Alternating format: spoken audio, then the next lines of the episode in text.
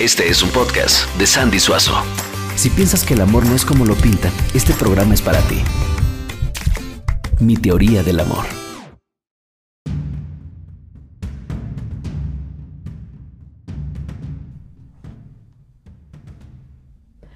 Hola, ¿cómo están? Bienvenidos al podcast de Mi teoría del amor. Soy Sandy Suazo y bueno, nosotros continuamos hablando sobre las reglas espirituales de las relaciones. Todo esto basado en el libro de Yehuda Berg. Y bueno, pues para comenzar el día de hoy, eh, vamos a recapitular otra vez un poquito sobre cuáles son las reglas que hemos visto. Y dice así, la número uno es, los hombres son canales para la luz, mientras que las mujeres son vasijas. La número dos, un hombre no puede ser la fuente de felicidad de una mujer. La número tres, la mujer debe defender su luz y nunca entregarla libremente. La número cuatro, y comentábamos una de las más importantes, nunca creas lo que un hombre dice. La número cinco, que fue la anterior, una mujer debe escoger a un hombre al que pueda respaldar. Y para esto les decíamos una frase que dice, una persona siempre tiene que estar dispuesta a hacer lo mejor por la otra para que una relación funcione. Incluso si lo mejor para la otra es dejarla ir. Así que no te aferres con expectativas, ni e, evita poner excusas para dejarlo. Simplemente si hay algo que no puedes respaldar, no es para ti, libera el espacio para que te llegue lo que en verdad quieres y necesitas. Y bueno, hoy vamos a continuar con la regla número 6, que es la atracción está basada en el karma. ¿Te has preguntado alguna vez por qué siempre eliges al mismo tipo de hombre?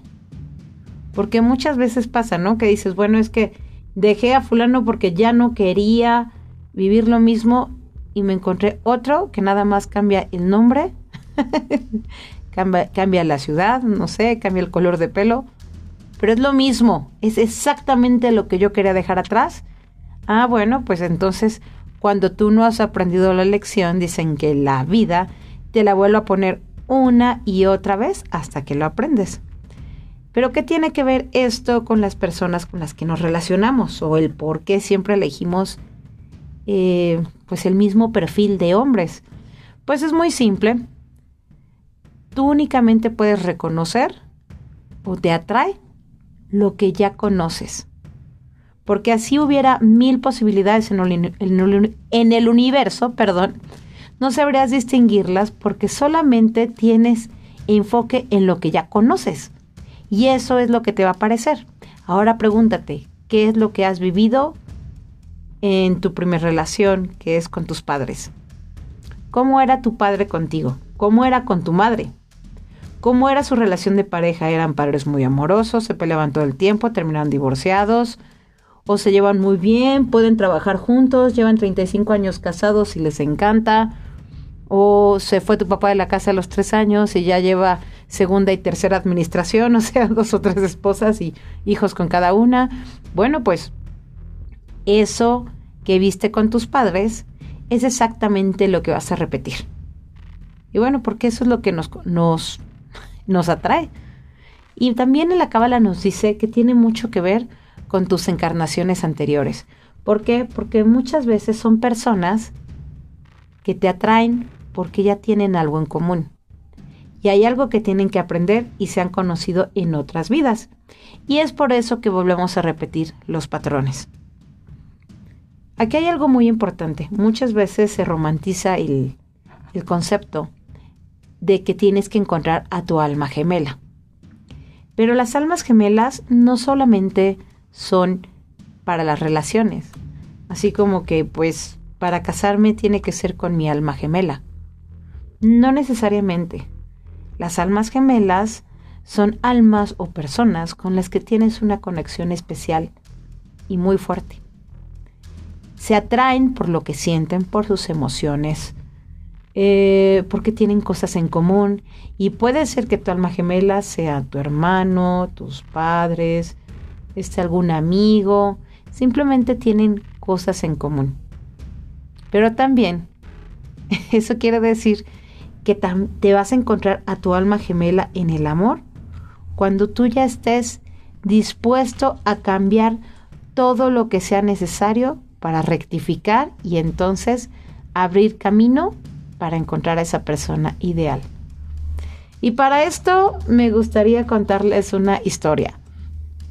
Dicen que te atrae, normalmente nosotros nos dejamos llevar por lo que sentimos. Les ha pasado, ¿verdad? Que dices, ay, ese chavo me gusta, no sé qué es lo que siento con él, pero cuando se acerca todo me vibra y el cuerpo se me emociona y siento maripositas en el estómago y todo es diferente. Ah, bueno, pues todas esas sensaciones físicas que tú tienes y que es por lo que nosotros decimos, esta será la persona indicada o mi ser amado. Eso en realidad es el dolor que está sintiendo tu alma porque es totalmente una persona equivocada. y bueno, no es que esté equivocada, equivocada, porque si no, no estaría en tu camino y realmente todo es perfecto. Pero esa persona que te está atrayendo es porque tiene algo que enseñarte. Dicen que en esta parte de la atracción está basada en el karma, es porque cada persona te da la oportunidad de corregir tu ticún. O sea, si tú tienes algo que hiciste mal en esta en la otra vida o que tú decidiste venir a aprender en esta, ah bueno, pues entonces esa persona va a ser con la que tienes que estar para que puedas vivir eso que tú decidiste venir a aprender. Ya sea el perdón, ya sea compartir, ya sea aprender sobre tu bienestar o sobre tu autoestima, sentirte fuerte. ¿Y qué es lo que va a hacer esa persona? Bueno, si yo decidí aprender a perdonar, va a hacer todo lo posible por hacerme daño para que yo lo pueda perdonar. ¿Es hace sentido? Por eso es que te ayuda a corregir tu ticún. Entonces, no es que hayas elegido mal a tu pareja, si es que tuviste una pareja que dicen ahora, pues el tóxico, el cacas y el no sé qué, que la verdad es que yo no estoy tan de acuerdo en insultar a otra persona porque todo eso que, que le dices al otro te lo estás diciendo a ti mismo.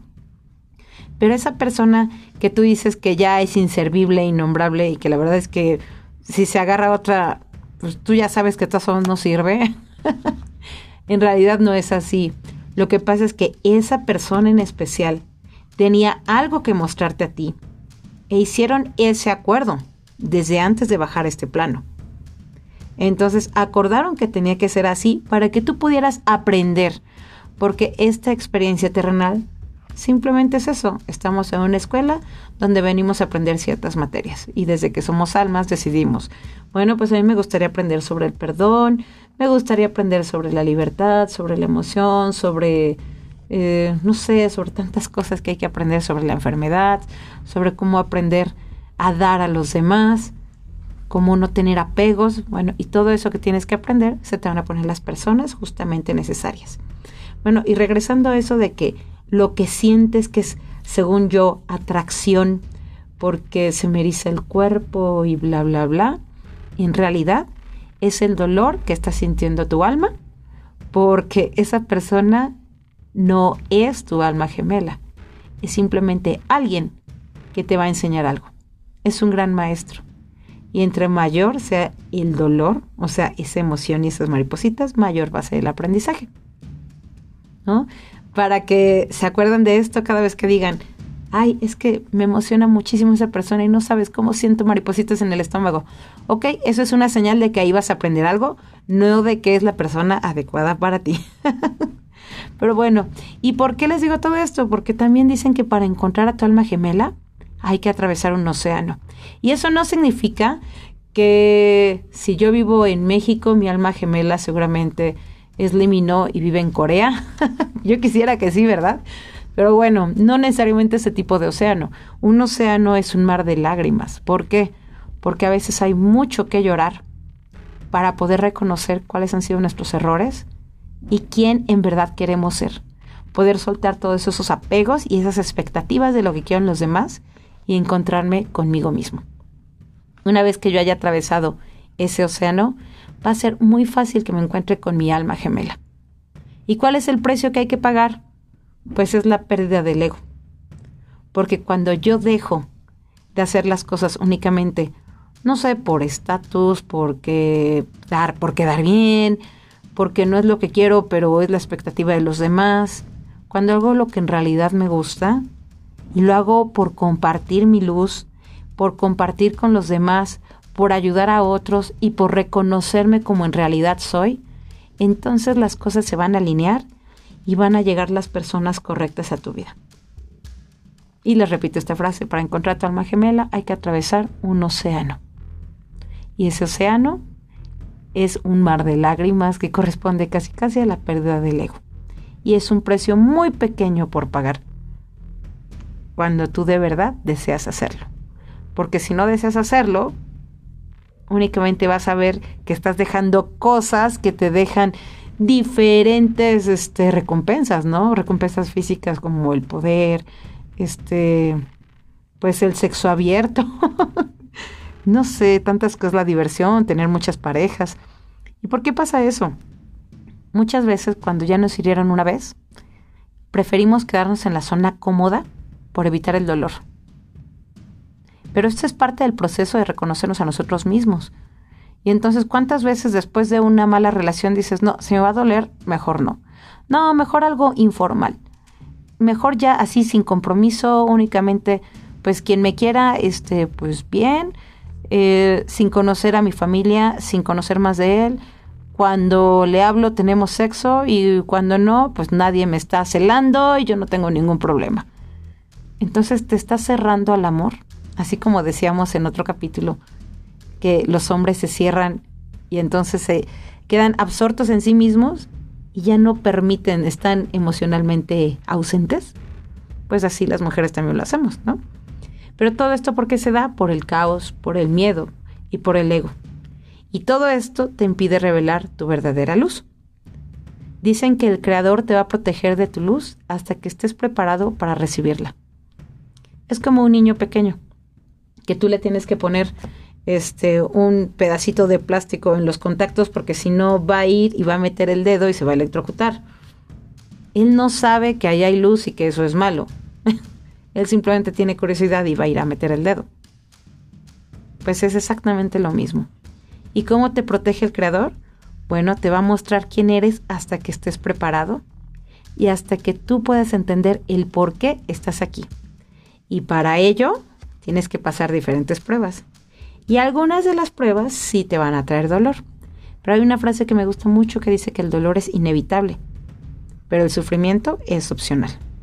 Cuando tú reconoces que en cada dolor también hay un aprendizaje, vas a avanzar muy rápido hacia tus metas y sobre todo te va a ser más fácil saber quién eres tú, qué es lo que sí quieres y encontrarás a tu alma gemela o a la persona que sí desea tener una relación al mismo nivel que tú quieres.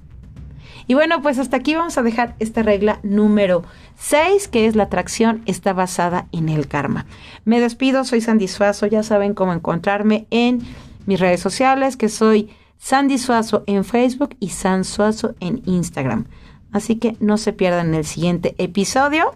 Este fue el 7 y con el 8 cerramos estas reglas. Muchas gracias. Bye bye.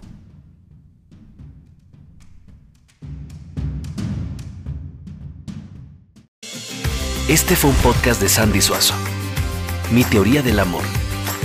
El amor no es como lo pintan